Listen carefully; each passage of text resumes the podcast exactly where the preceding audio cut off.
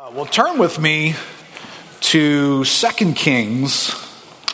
And as you're doing that, 2 Kings chapter 6.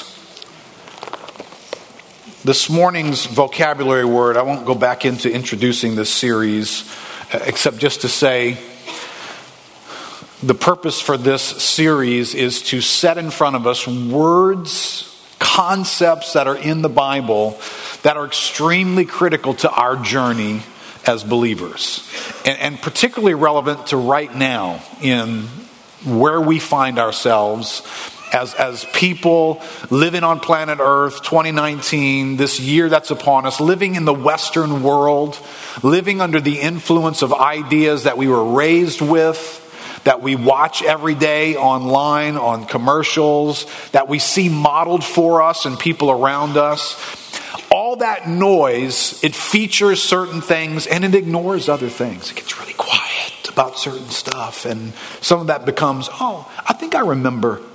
You know, I can remember back in the day.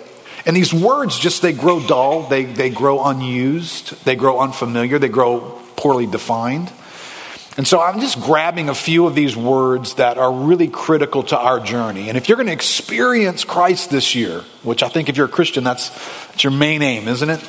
Want to experience and walk with God and grow deeper in walking with Him and see His kingdom come. If you neglect these words, I promise you this you'll get to the end of this year and you will not have experienced Christ the way you need to.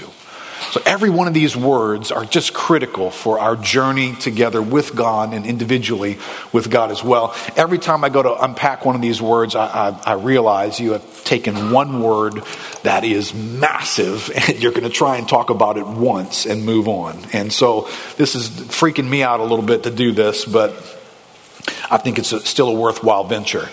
All right, let me start with this word supernatural by journeying away from us uh, almost 3,000 miles, 3,000 miles, 3,000 years from where we are today back to this passage, a biblical report of two guys, you know, that were, I don't know, they found themselves in a hotel room having this conversation. All right?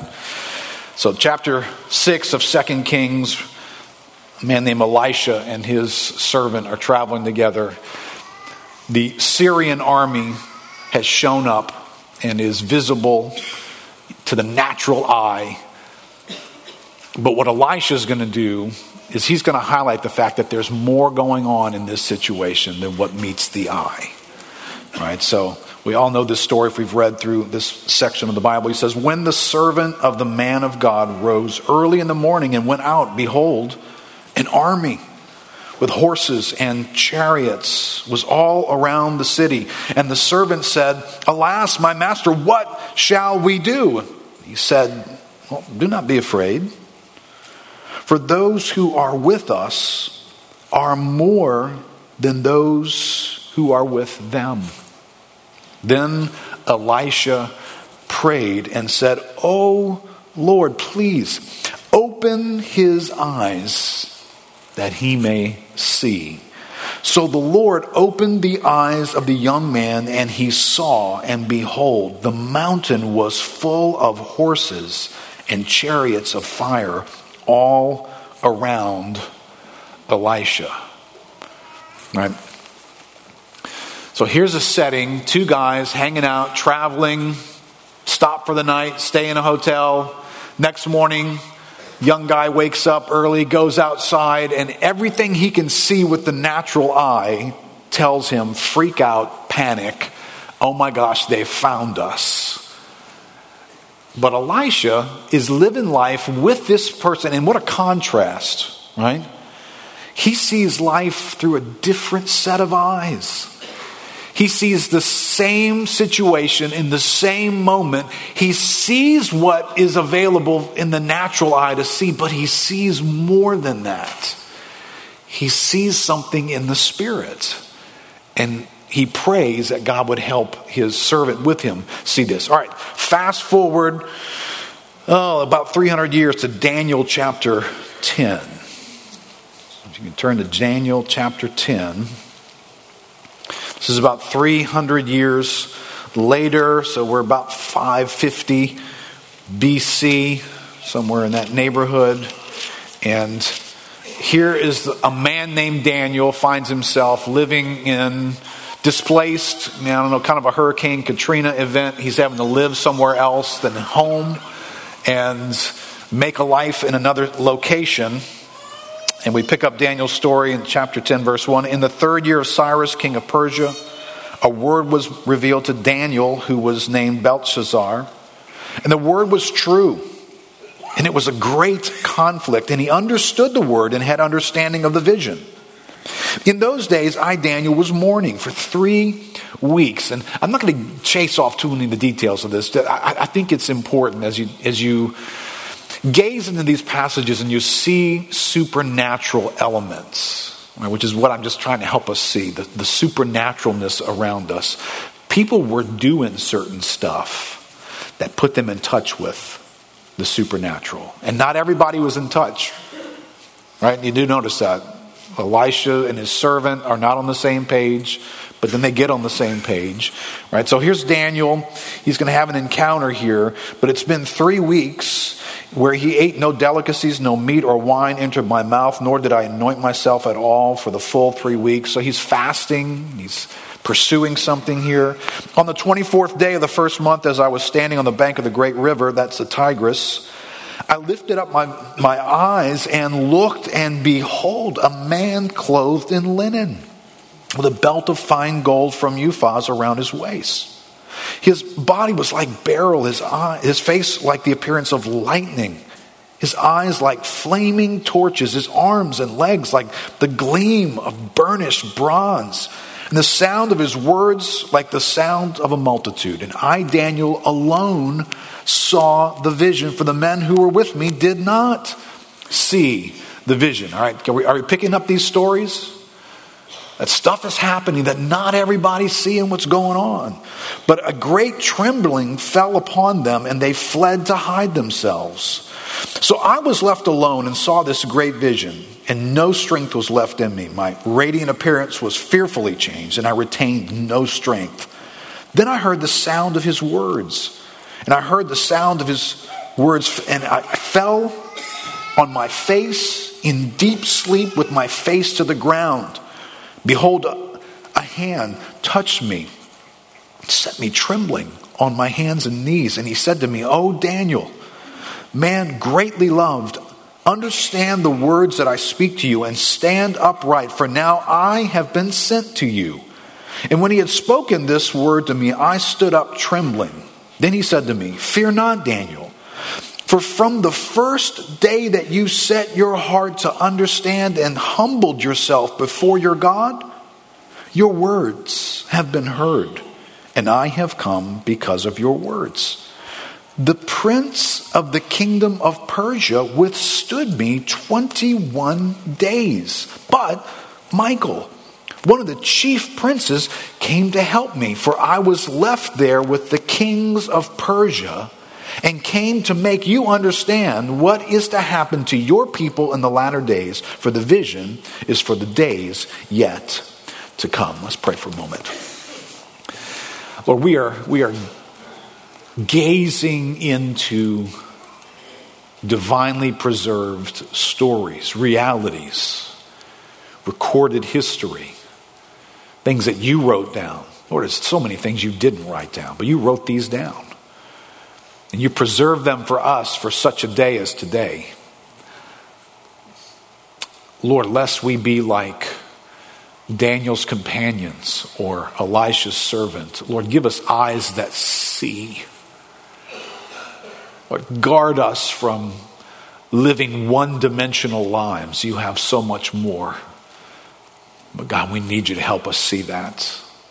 Help us today in Jesus' name. Amen. Apparently, Daniel, living an everyday existence, he's living in a faraway place. There's stuff going on, life is happening. Daniel lives, if you will, uh, you know, modern explanation. Economy collapsed, everybody had to move. Daniel lives somewhere else. And he's going through life and he feels this sense of drawing near to God to pursue something from God, and God is going to open up revelation to him. And next thing you know, he's going to become aware of angelic beings. And he's going to get a little bit of an explanation from this one angelic being that he meets about something going on in the heavens while there was a 21 day delay. There was this stuff happening and it's very not a lot of detail here so you know when you when you build on stuff like this you build at your own risk. We just know there's something going on in the heavens and he gets a brief explanation for that. All right now fast forward from 550 bc to the first century and in your outline there ephesians chapter 6 the apostle paul writing some 600 years later is going to say, Christians, put on the whole armor of God, that you may be able to stand against the schemes of the devil. For we do not wrestle against flesh and blood, but against the rulers, against the authorities, against the cosmic powers over this present darkness against the spiritual forces of evil in heavenly places. So it just seems as you travel through time with God, the circumstances of the unseen world do not change. All these years have gone off, and you get to the Apostle Paul, and he doesn't bring a fresh insight to God's people that said, you know, I don't know what was going on with Daniel. The dude was tripping. Uh, and then there's that Elijah thing that was happening, and people that were seeable, and then they weren't seeable, and they were seeable. Listen, listen. We've just advanced so far beyond that. New Testament church. Here's what you need to know.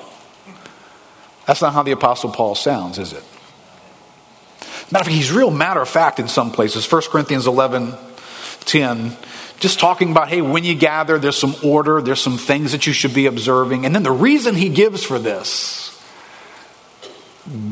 escapes us. He says, just briefly, a, a, wife ought to have a symbol of authority on her head because of the angels. And he just moves on. And that's, that's it. That's all you got said. There's just this matter of factness in the scriptures that there is this unseen realm that travels with us. It coexists at the same time. Of all that you and I can see, there's a whole nother thing going on that you and I don't see. And it, the Bible just talks about it matter of factly. But this stuff today, in the natural minded world that we live in, that you know we got we got PhDs and we've got we've got technology and, and we've got in you know science has explained so much to us and so maybe maybe this isn't the way things are really.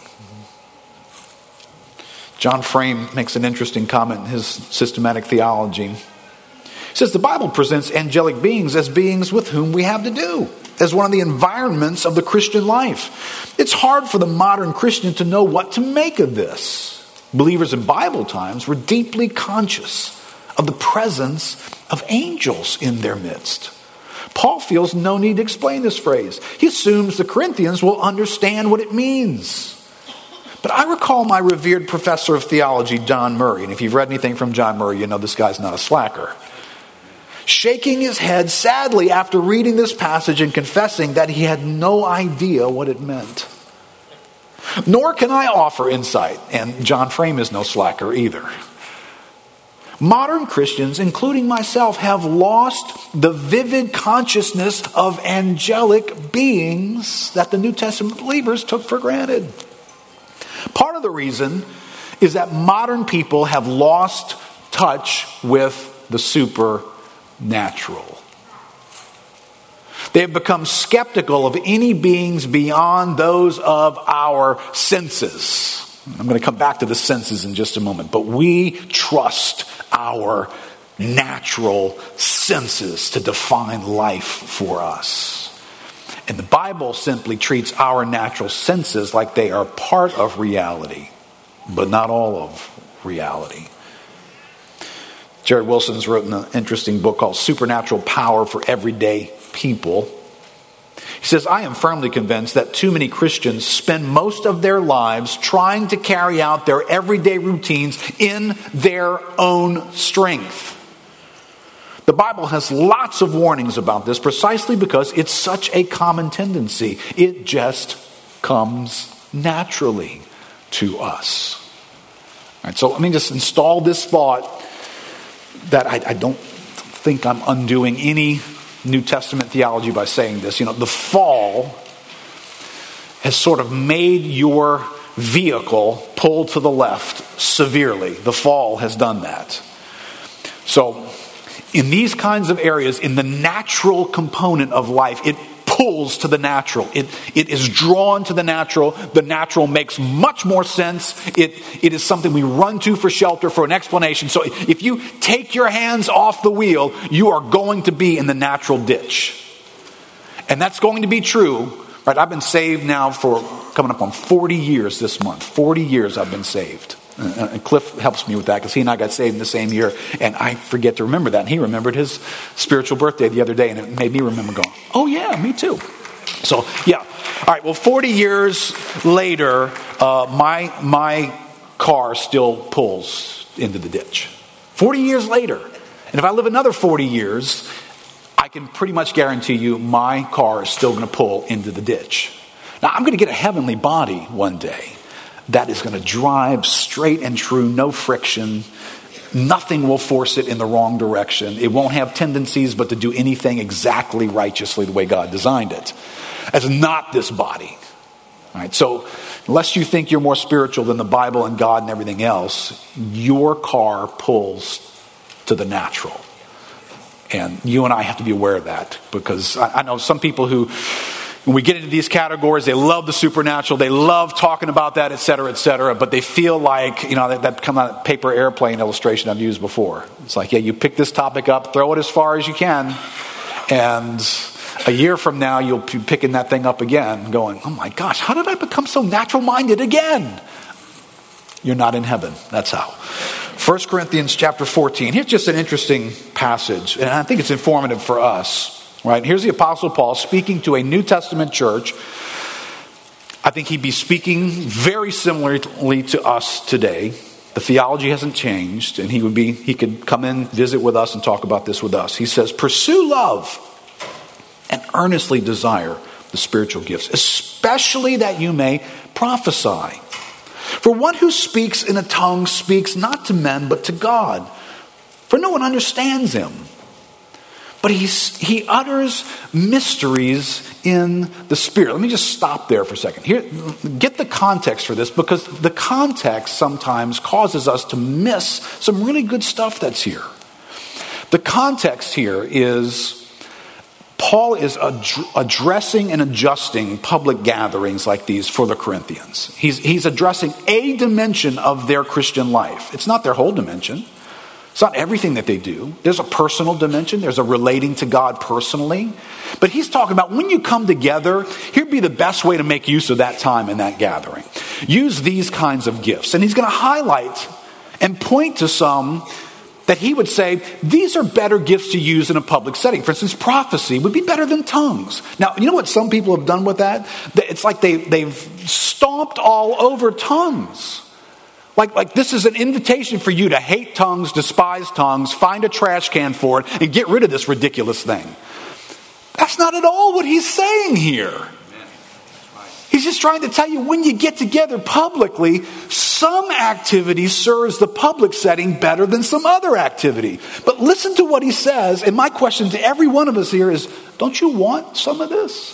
Yes, should. All right, so in the tongues category, one who speaks in tongues speaks not to men, but to God. Stop. Would you like to speak to God? That's not a bad deal, is it? For one, for no one understands him. No one understands him, including himself. All right, son, right now my natural mind is, you know, it's ratcheting up its arguments, isn't it? Well, then why the heck would you do that? Right? I mean, let's why don't we just read? Why don't I just read the Bible? Why don't I just do something profitable? I mean, according to the Bible, clearly taught other places as well, the mind is unfruitful when one is speaking in tongues. So why would I want to do that? But, but see, the problem is you're asking the question the Bible's not asking because your car pulls to the left. And that's just the most reasonable question to ask from the ditch of natural mindedness, right? Why would I want to do that? If my mind's not understanding what's going on, I don't, I don't understand the value of that. Oh, well, well, can you go with me here? There's a lot of mystery in this book that you and I are just kind of stupid about.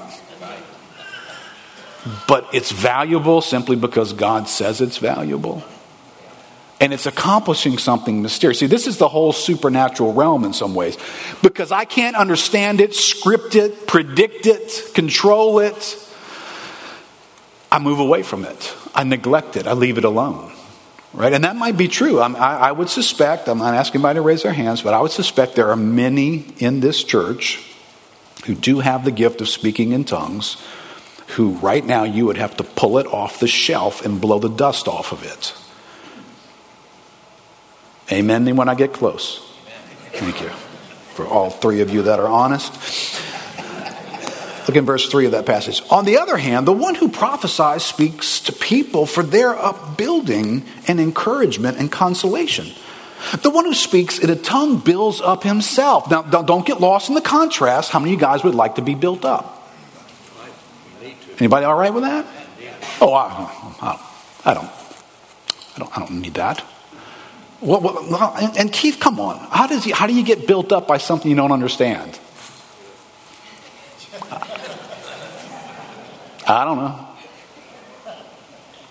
But I can tell you, I, I pray in tongues every day because I believe that verse is telling me the truth. And there's mystery that God is doing something as I'm doing that, that is doing exactly what He said it would do and it's supernatural in nature. And I, I, and you know, even though I'm an engineer, I don't have a math formula to be able to explain it to anyone, including myself. But will I embrace it? Will I accept it? He says, but the, the one who prophesies builds up the church. And so, again, this is a where are you going to use these gifts kind of a setting. Now, I want you all to speak in tongues, but even more, to prophesy. Right, so, uh, how many of us are just willing to walk right past that verse and not pick up anything from it and just keep going? You have the Apostle Paul telling you there's a gift here, a supernatural manifestation that occurs in your life that brings personal edification into your existence. And if you met the Apostle Paul and shook hands with him, he would hope that you had that gift. But see, in a natural minded world, we're more than comfortable to ignore spiritual things. And that's, that's a problem. All over the place, it's a problem, right? We exalt the natural. Mike Cosper, in his, uh, his uh, article in Our Secular Age, says pre modern humanity saw the life of the mind as subject to external, spiritual, and mysterious influences. In modern humanity, things are requite with are quite different. No longer is there a plausible sense that our lives are under the influence of unseen spiritual forces. Instead, there are clear, palpable explanations for life's questions. This modern way of understanding feels safer because our problems are comprehensible and not the product of mysterious forces. Right? This is what our age has sought to do to remove any sense of need that you would have to go outside of yourself, outside of the natural realm, to find a God who can explain and who can meet our needs.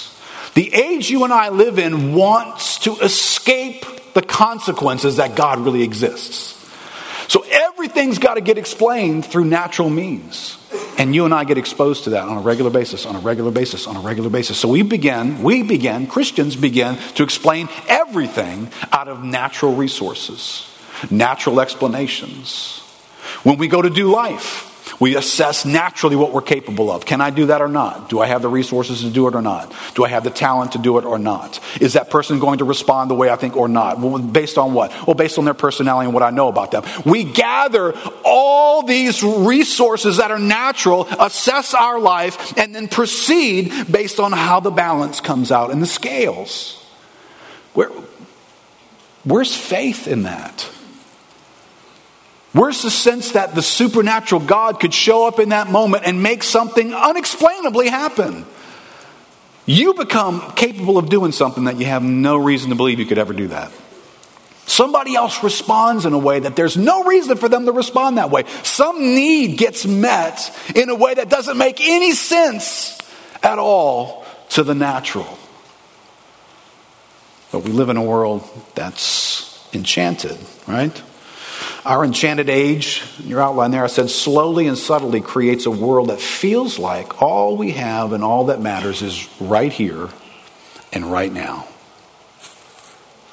It's an age that tells us that all your attention and all that is good is found in natural spaces. You know, why would I cultivate connection with the supernatural when the stuff that really matters is natural? I, I mean, I, I got to stay up with the news. I've got to find out information. I've got to work harder. I've got to get educated. I've got to do all these things. And listen, Christians aren't supposed to be either or people, right? We do live in the physical universe that God created, and we are physical beings as well as spiritual beings. So there's a dimension to our physical life that we're not supposed to just blow off and become these Gnostics that there is nothing real except the spirit realm. No, no, you're going to have a body in heaven. Right, so there's a dimension to us that is going to have physical activity in it, and we're, we're to be responsible with it.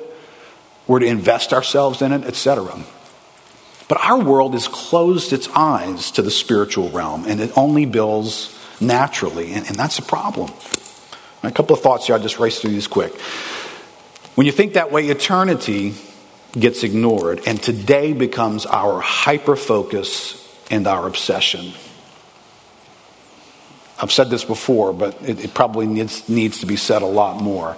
You know, if you go back a couple of generations, and those of you who are old enough to have been in the church world back then, you know what it means to have a pilgrim mindset. Pilgrim mindset. The idea that this world is not our home we are foreigners here, and we are just passing through on our way to what really is home for us. Do you, want, do you want to understand why the prosperity message could get so much traction? Because that reality got lost along the way. And what made sense was for everything that sounds a little bit like heaven to be found out a way to make it happen right here. So, what you have theologically in churches is, is people trying to convert earth into heaven, to turn our experience and our life into something that really is not completely for us just yet. It, it, it's about the place that our ancestors before us were longing for to go there one day and experience all the fullness of God. Well, and you'll notice prosperity when it's taught the way it's taught in this world, it, it's got so little to do with heaven. It's got so much to do with right here and right now. Having it, naming it, and claiming it. It's got so much to do about material possessions. It's got so much to do about your body right here on earth and, and health and having divine health in your life. It's so, pro- isn't it amazing how prosperity teaching is about 90% right here and right now and about 10% about what Christ has done and having Him as our inheritance and God Himself being our lasting treasure and not laying up treasures on earth but laying them up in heaven. You ever notice that prosperity teaching doesn't run in those passages very well? Because it's bought into the spirit of the age. All we got is right here and right now. And so when I go and grab a promise, I want that promise to come true here. Matter of fact, it'd be nice if it could show up this week. Now, what do, you, what do you do when God doesn't show up in your life this week? I, I, I know what we do. We, we take God to court. God's going to face a lawsuit from a bunch of us in the next month. I guarantee you. Because I understood that what God was going to do in my life was going to show up right here and right now. And, you know, it's not. Why, God? What did I do? And, and our theology gets upside down, and we just spend all of our life, oh, why is it going this way? Oh, yeah. Why do I read the Bible the way I do? That's a good question. Why don't we ask that question instead? But this is what happens when we lose sight of supernatural elements of our lives. The devil and spiritual forces are ignored, and we live lives that feature conflict and contention with flesh and blood. Listen, how many of us are just, whether or not you've ever read the book, How to Win Friends and Influence People? Yeah, I, you know, Cliff, that is not surprising that you have read that book. Huh? You and Phil, I'm sure both of y'all probably read that book at some point together. Um, formed a small group, had some meetings over it, I'm sure. Um, whether you've ever read a book like that or not, you and I, we take notes as we move through life. We take notes on the people around us. Where's his button?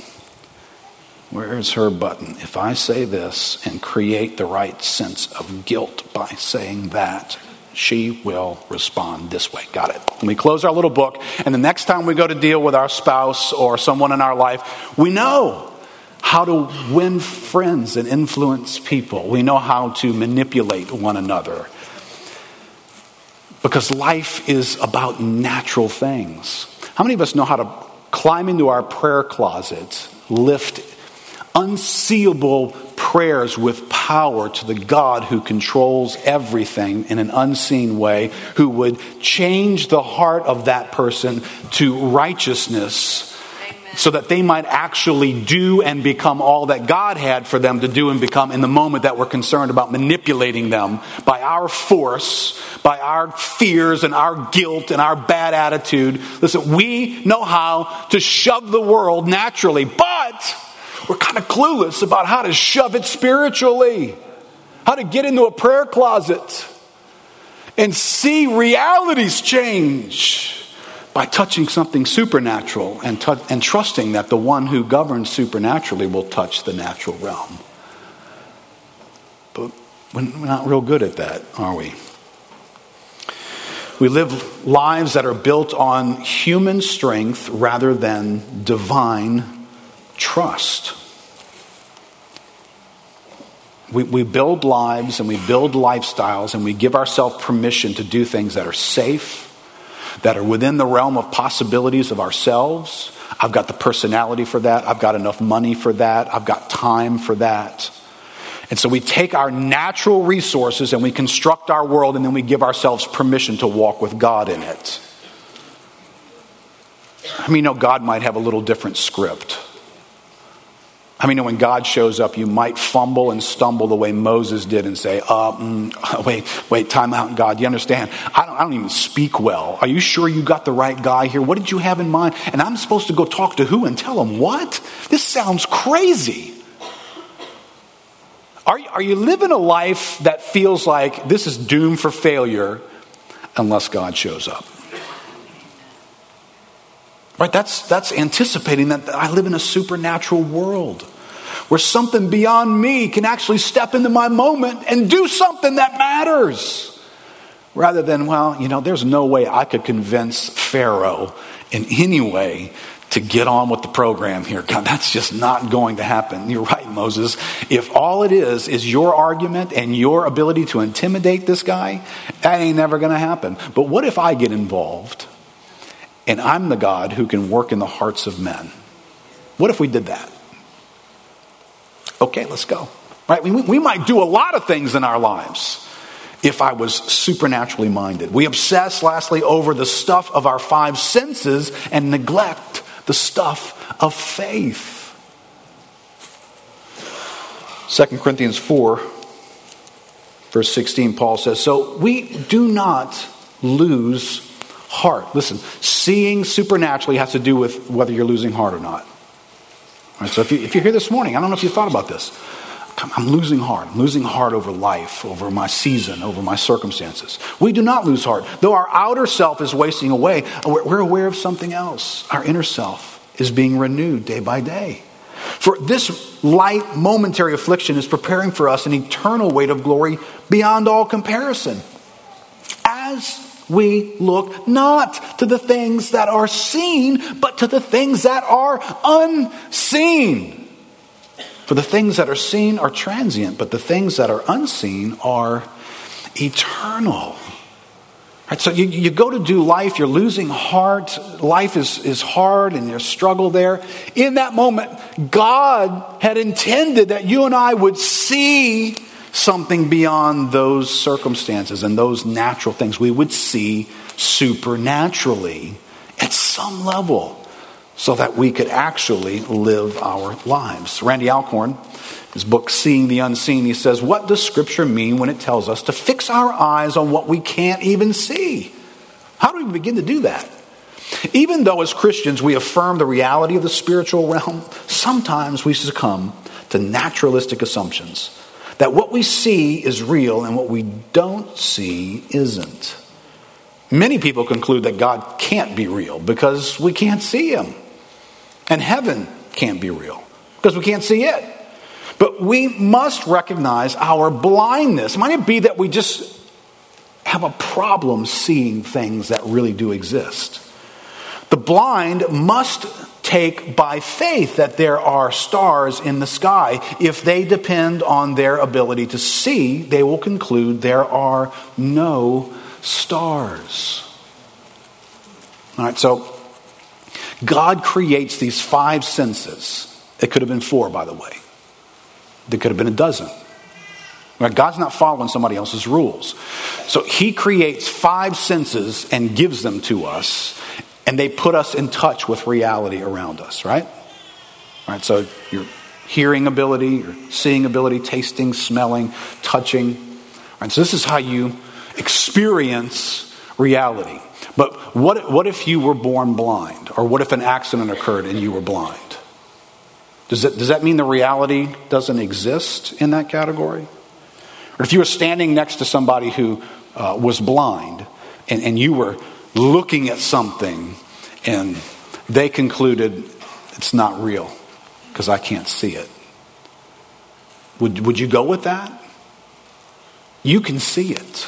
It is seeable, it does exist, but something's happened to you that has affected your ability to see it. well, I think that's exactly what you have in the storyline of humanity from the fall onward. God created a world. A world, remember, the, the, the Bible describes angelic beings who, like, they sat in the bleachers and watched God create and applauded and roared in amazement. Like, Did you see that? Did you see day two? Oh my gosh, what's day three going to be like? So there were these angelic beings that were part of the created order and Adam had a way of relating to God. He was experiencing God in the garden. But then this fall came and everything changed. But everything didn't change equally.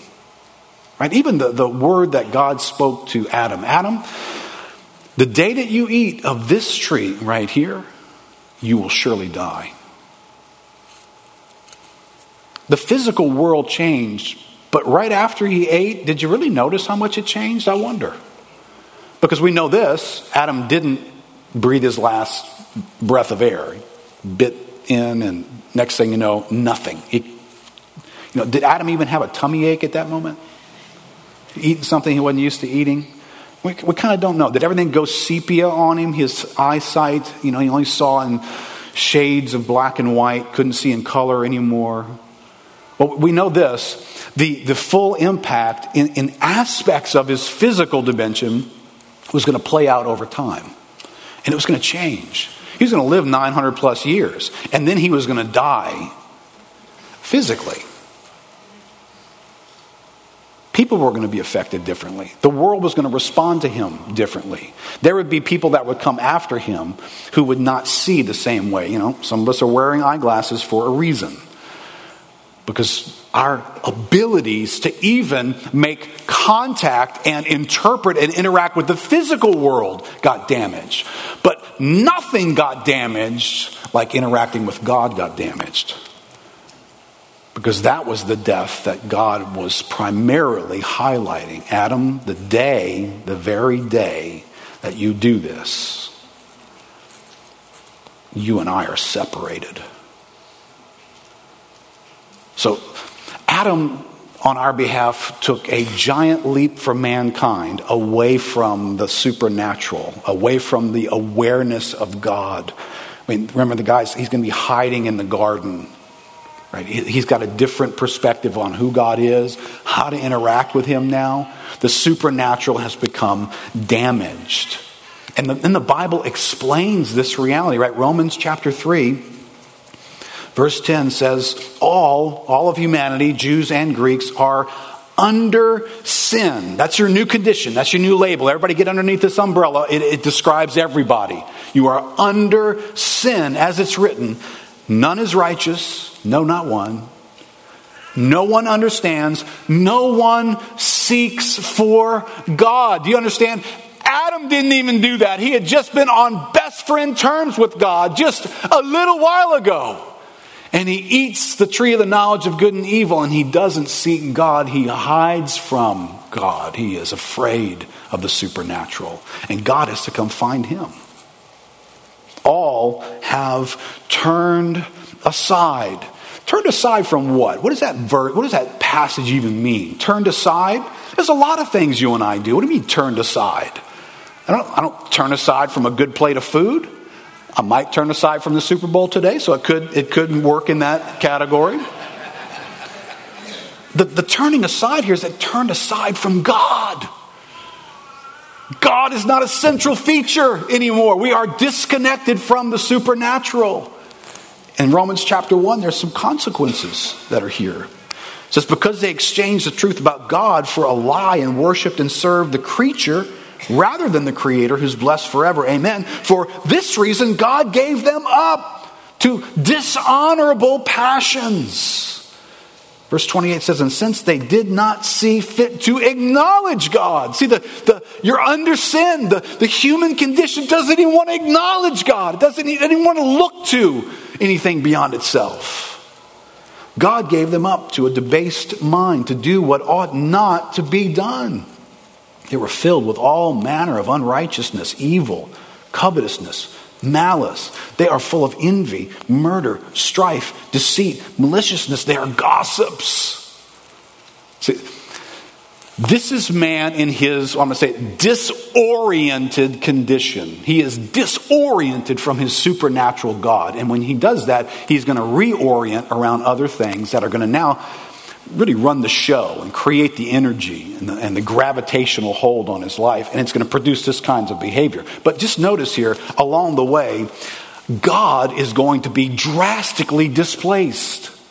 If you read the Bible, you, you probably don't notice this because sometimes we're reading, we're not looking for this. But do you understand? God is in the garden. He is dwelling with man. There is this harmony, there's this relational connection between God and man. And then man gets kicked out of the garden. And do you understand? Thousands of years are going to take place just between Genesis chapter 1 and Genesis 11. Thousands of years. Go back and read how tight God and man are during that time. But your mind should be thinking, yeah, what kind of interaction did God and man have? Very, very little. Thousands of years. Couple of things recorded where the supernatural God makes himself known to man. To the rest of humanity, silence. All you got is you and what your eyes can see and your ears can hear. And then, even when you get to Abraham, right, God decides, I'm going to invade humanity again through that guy right there and his family. God initiates that, shows up in Abraham's life. It's not a test question. How many visits does God have with Abraham in his life? I mean, you read the Bible too quickly, you're kind of like, wait, no, Abraham and God, they were hanging out like every day. They were like, I mean, they bowled together. They did all kinds of stuff. They were, they were chummy. Then you go back and you read, the Bible preserves a few interactions between Abraham and God. You understand this? God makes this promise to him in 25 years later, nothing. 25 years go by, no son, where's God? And, and this is true throughout the Bible. God is disconnected from man. Man is very good at living every day connected to natural things. He doesn't know how to relate to God very well. He's under sin and it's drastically affected him. So this is this is our this is a little bit of an explanation for why do you and I have such a hard time connecting with the supernatural? This is why. It doesn't come naturally to us. It's got to come supernaturally. I think I wrote your outline spiritual disconnection is a feature of the human experience. But every once in a while, the door flings open. Right, so there's a few instances throughout the Old Testament history where God flings the door open and people encounter him. Man would encounter God in moments. Whether it's Moses at the burning bush, I mean, just doing his business. You realize, you know, Moses is like 80 years old. Moses and God hadn't been hanging out a whole lot. He's 80 years old. He doesn't even understand who God is. Who do I say sent me again? Right? Some people think, oh, Moses and God. I mean, know, they were strangers. God shows up and makes himself known, appears and, and speaks. That's a supernatural event, right? The night Jacob falls asleep, has these dreams about a ladder ascending and descending from heaven and angelic beings on them, supernatural. And he awakes and he, he says, God was here. God was in this place and I didn't know it. An encounter with God, a rare encounter with God. There were angelic beings that show up throughout God's history, just communicating things and revealing things and giving dreams and insights. People will interpret things that are supernatural, that could not be understood by the natural mind, but they're going to have dreams and they're going to interpret them. Miraculous powers are going to come on the scene, but miraculous powers don't seem to exist like, hey, they were always like this. There were moments where we were incredible and moments where they didn't talk about them. So Elijah and Elisha and power and Moses and Egypt and amazing overthrow the world, the natural world had got nothing on the supernatural. Stop that here, frogs everywhere. I mean, just God saying, hey, there's a whole supernatural existence here that at any moment, if it steps into your natural world, it redials everything. And then nothing. And you, you know, okay, and then a little moment here, a little moment there something unique is going to happen, right? When you fast forward all the way through this Old Testament history with its sporadic supernatural revelations, and then Jesus Christ is man, but he is God. And he's going to bring the supernatural into the world in a way that no one's ever seen before. And he's going to blow people's minds. But what, what really is pertinent for us is what happens right after that. When he ascends back to heaven and he tells his disciples, Wait Wait in Jerusalem. Just wait. A door is about to be flung open that's not like any door that came before it. He says, You will receive power when the Holy Spirit has come upon you. Right, so we get to Acts chapter 2. These guys don't know what that means, and this is what I love about that. I was just praying for this for me, for you the other night. These guys didn't understand what exactly he was saying. And I, I am so glad to, to join confused people standing in front of God sometimes. Because I don't fully understand this either, God. But here, they just knew there was a promise of power. They gathered, 120 of them gather in an upper room, and an unexplainable event, unscripted activity that they weren't warned about. Listen, when the power comes, it's going to look like this, this, this. Be blue, green, and this color. No description, just power. Just power. Whatever that, whatever that is, it's just power. It's coming. And they gather in a room and, and wind starts to blow through the room. That's different. These little fireballs start sitting on top of everybody. That's supernatural. I'm a little spooked at this point. Did Jesus say anything about fire? You know, then they start speaking, but not in their own language. They start speaking in tongues. They go out into the streets And they're speaking in ways that people from all over the world can understand different ones of them. I don't think they got much warning about that. Supernatural happens. But then Peter explains that event by saying, hey, these, these guys aren't drunk.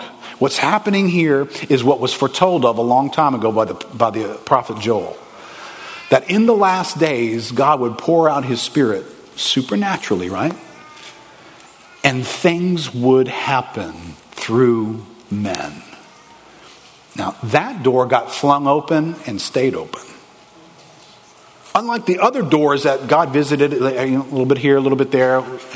You know if God's going to be back anytime soon? I don't know. He didn't say. That's not what Acts chapter 2 sounds like. This doesn't sound like, hey, supernatural, but y'all seen God lately? This sounds like you and I have now got an access to the supernatural that's different than the people before did. And you know what's really interesting in terms of the who's getting this and who's not?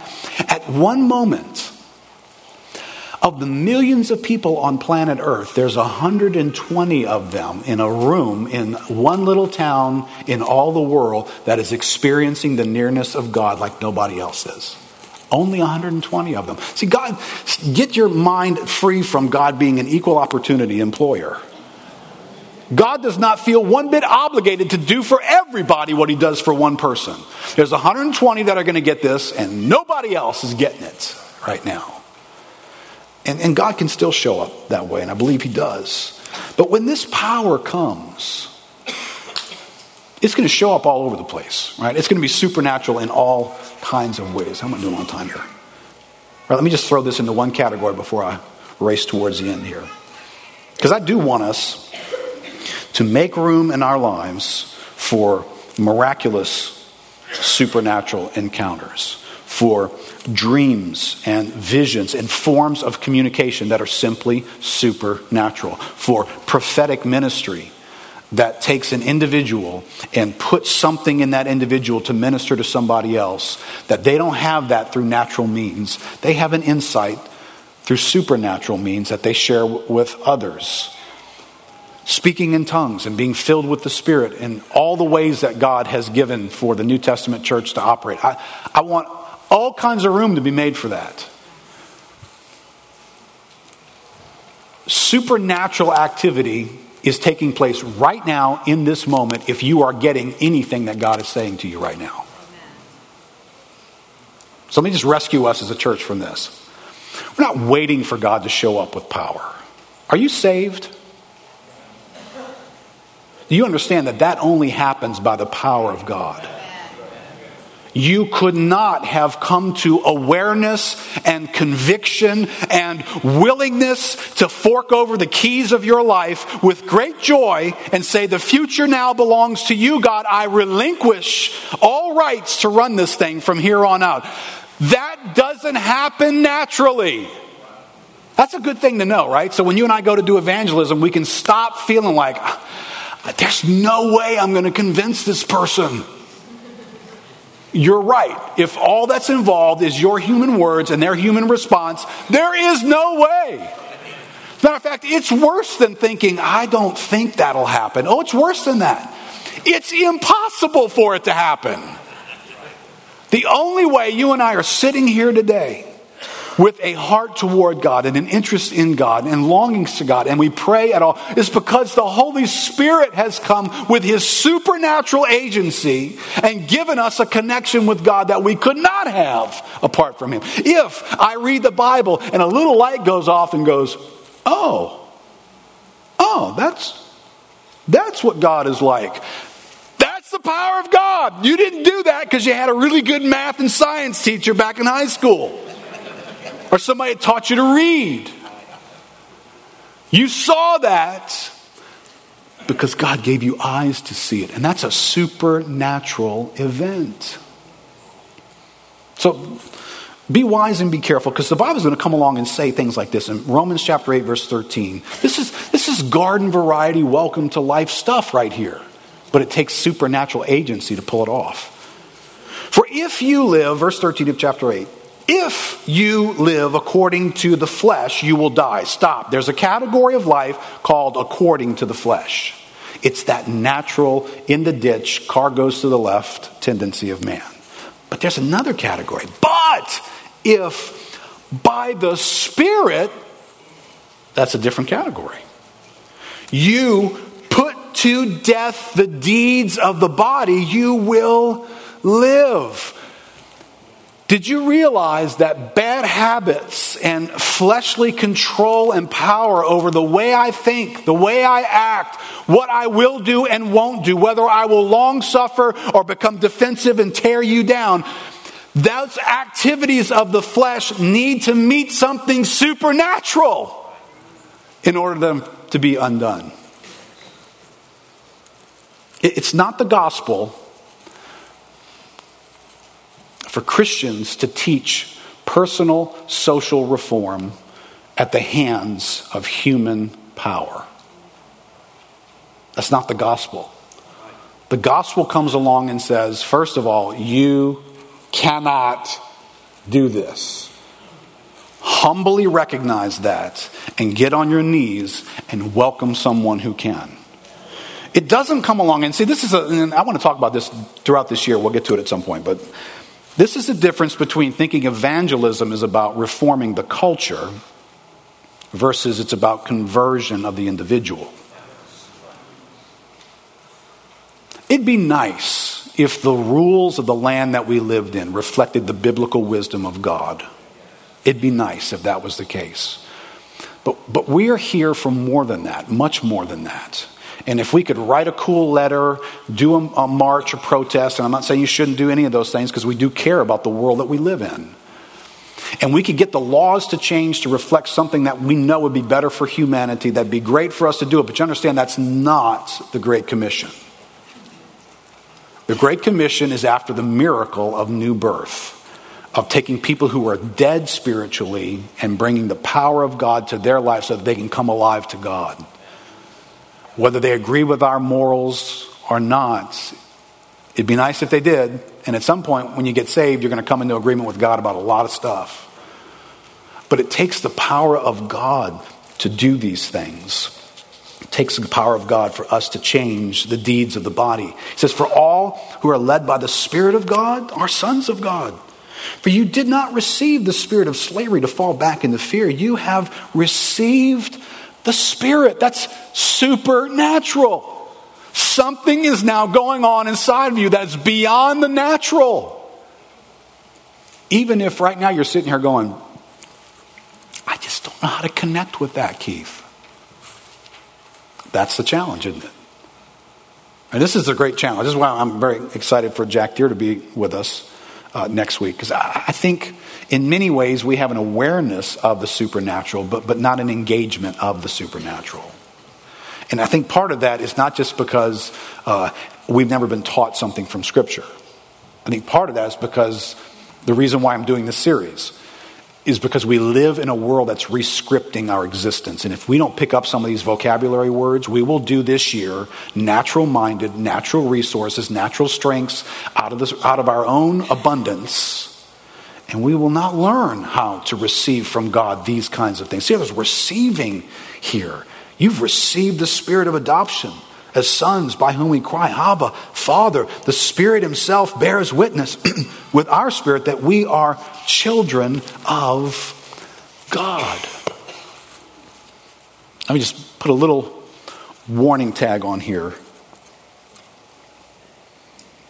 There are aspects, I believe, and I welcome differences of opinions in this category, but I, I, believe the, the principle of being in a fallen world that awaits full glorification and full redemption puts us into a zone where there's a lot available to us, but not completely available to us. I think that's theologically where we are. So there's a lot of supernatural things that are available to us that are not completely available to us. And, and let me tell you, if you make a mistake in this category, you'll become disillusioned with the supernatural and you will walk away from it. All right, so do we believe the Bible teaches healing?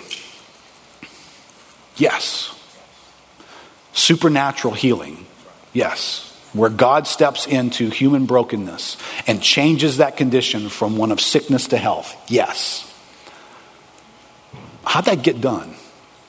Well, the redemptive act of Christ who interfered with the, the, the debt and the judgment of sin, has made healing available to us. How available, Keith?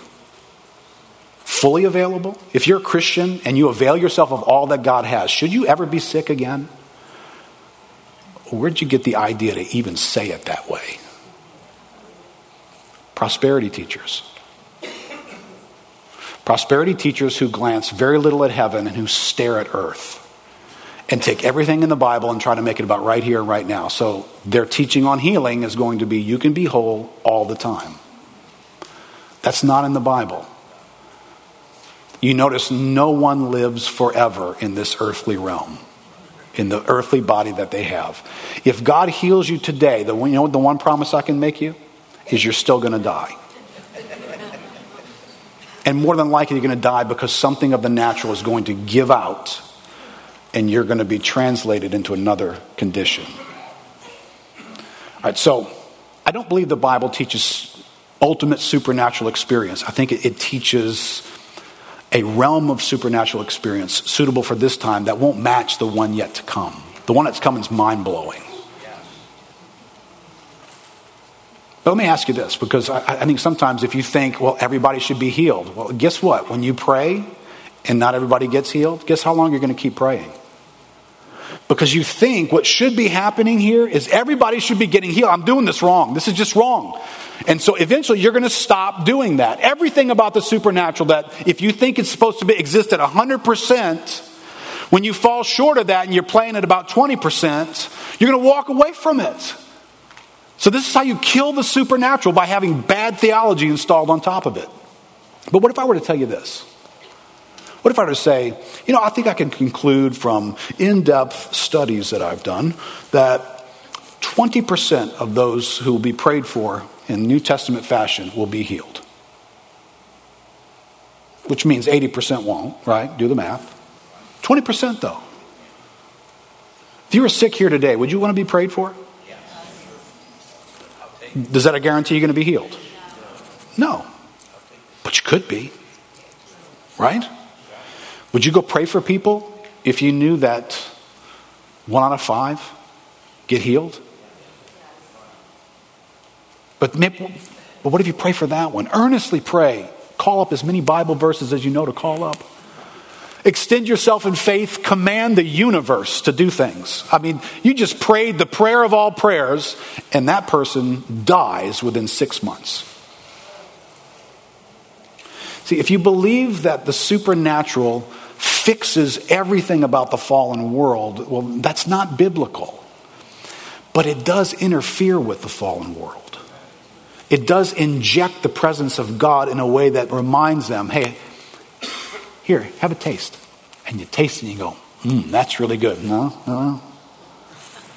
This is in heaven waiting for you. Some of what God does is first fruits of that which is coming. It's supernatural. It's going to show up. It's mind blowing. It's not always every day. So if I'm going to pursue it, I'm going to have to make room for the fact that, yeah, sometimes I, I, maybe I'm not going to experience it, but many times I am. And I need to pursue it that way. I need to make room for it. I think the Bible encourages us in that dimension. All right, let me do this. Let me finish with this last quote, this last thought from John Piper and I want to pray for us. Piper says Christian living is supernatural or it is nothing. The church is made of living stones. That's supernatural, right? Built into a spiritual house. Spiritual is the opposite of merely natural. It means inhabited and guided and empowered by the supernatural Spirit of Christ. Paul distinguished between a natural person and a spiritual person, 1 Corinthians 2. And he described those who act like natural persons as mere humans. Christians are not mere humans, they are spiritual humans. God resides in them. They have new spiritual life flowing through them. They live with power that is not merely their own. There's no way we can be the church without this experience. The call to deny ourselves for the sake of love, to return good for evil, to forgive 70 times 7, to endure one another. and to keep on doing this with joy for 50 or 60 or 80 years is not possible to the natural human. It's only possible supernaturally.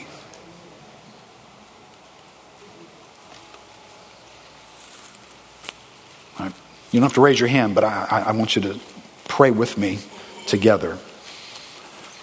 Are, are you satisfied right now in your life with the level of supernatural engagement that you are experiencing? Is anybody here who'd say, Yeah, I'm, I'm good? I'm 100%. I'm, I'm, exactly all that there is. I'm good with what I get. I think many of us would say, God, I know there's more. I know there's more in this category. I, I, I don't know where to begin necessarily. I, I don't know how to fully access it. Is it an instant? Is it a practice? Or will join many of us who have questions. And 40 years later, I've, I've still got questions.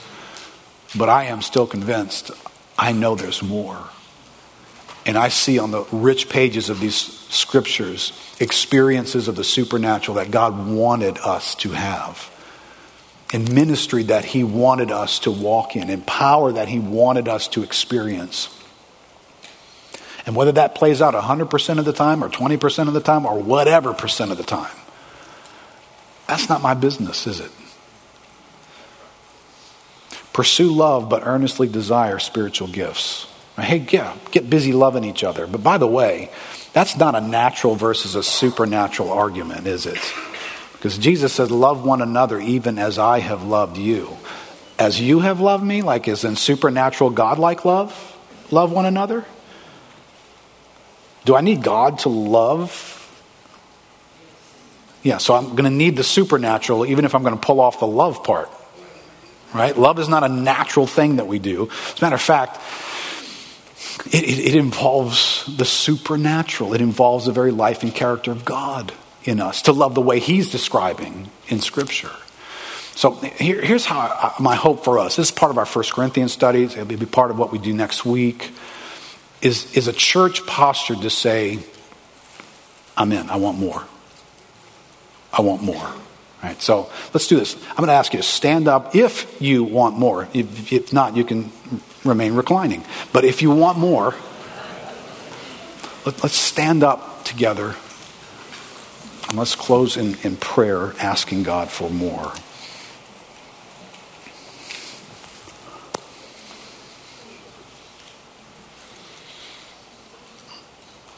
Lord, it's helpful for us to revisit our history, our human history.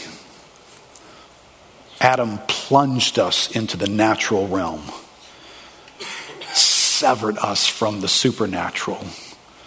And you, Lord, became a stranger. But Lord, we don't live in that day. We live in a unique time, a pre heaven time, a last days time, where our experience of the supernatural, it's not heaven But it's not the wilderness of the Old Testament people of God. You have given us your spirit. You have given us power. You have given mysterious things to us, Lord, that we don't always fully know how to engage, how to receive, how to walk in, how to put on.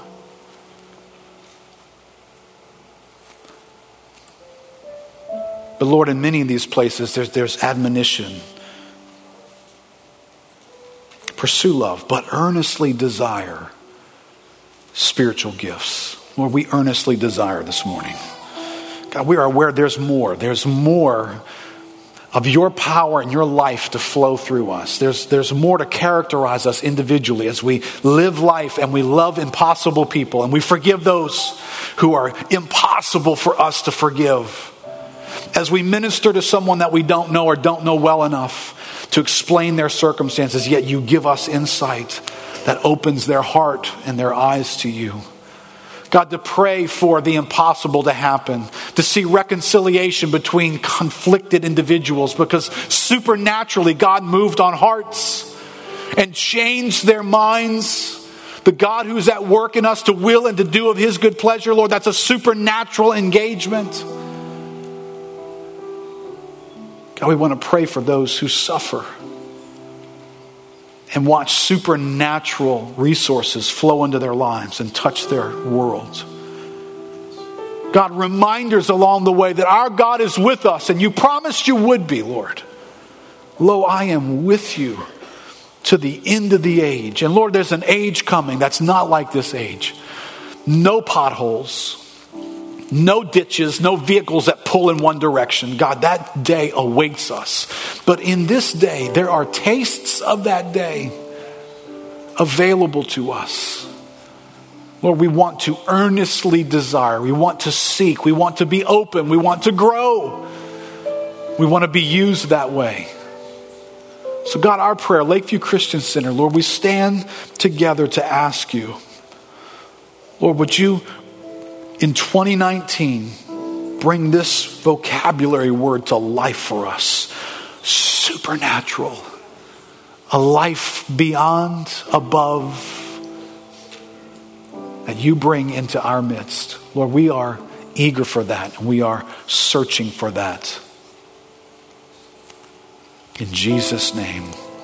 Can we do this? If you're here today and your life needs supernatural invasion, are you just facing something that looks impossible? It could be physical, could be emotional, could be relational. But you'd like, after hearing that this morning, to have people come and pray for you and to invite God to invade that supernaturally, to see what He does. If that's you this morning, while other folks are dismissing, why don't you make your way forward?